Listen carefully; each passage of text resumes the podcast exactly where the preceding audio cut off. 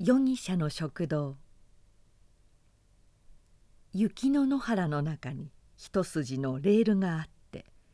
そのレールのずっと地平線に見えなくなる辺りの空に大きなお月様がぽっかりと出ていました。レールの片側には真っ黒に火で焦がされた太い木杭が立ち並んでいてレールを慰めているようなのでありました。そのレールの上を今円筒形の途方もなく大きい列車が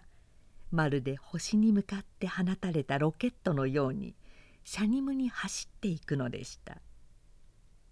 その列車の食堂は明るくてその天井は白いロイロで張ってあり飴色の電灯はカッカと明かって灯っていました。そこに僕はいてお魚フライにレモンの汁をしたたかかけてこれから食べようとしていたのです。僕が後ろを振り向くと会計台のところには白い上着のボーイが一人立っていて列車の動揺に慣れきった足つきででも幸こばって立っているのでありました。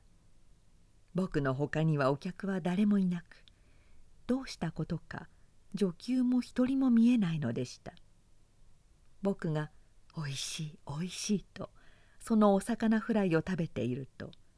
やがてつかつかと白い大きいベーレをかぶり青い洋服に薄い焦げ茶のストッキングを履いた大きなアメリカのおばさんが入ってきました。そして僕の耳を引っ張って僕の頭を揺すぶりながら「そんなにレモンをかけて食べる人ありますか?」というのでした僕は怖くなって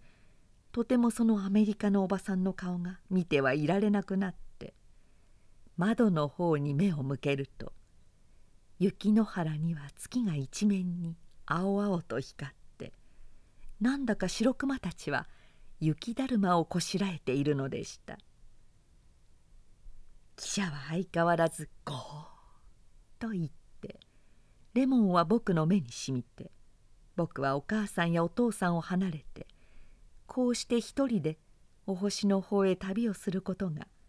なんだか途方もなくつまらなくなるのでありました。汽車は「ゴー」と言って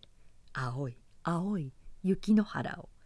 いつまでも止まらず走り続けました。僕はだんだん眠くなってそのうちタクシーの上に伏せって眠りましたが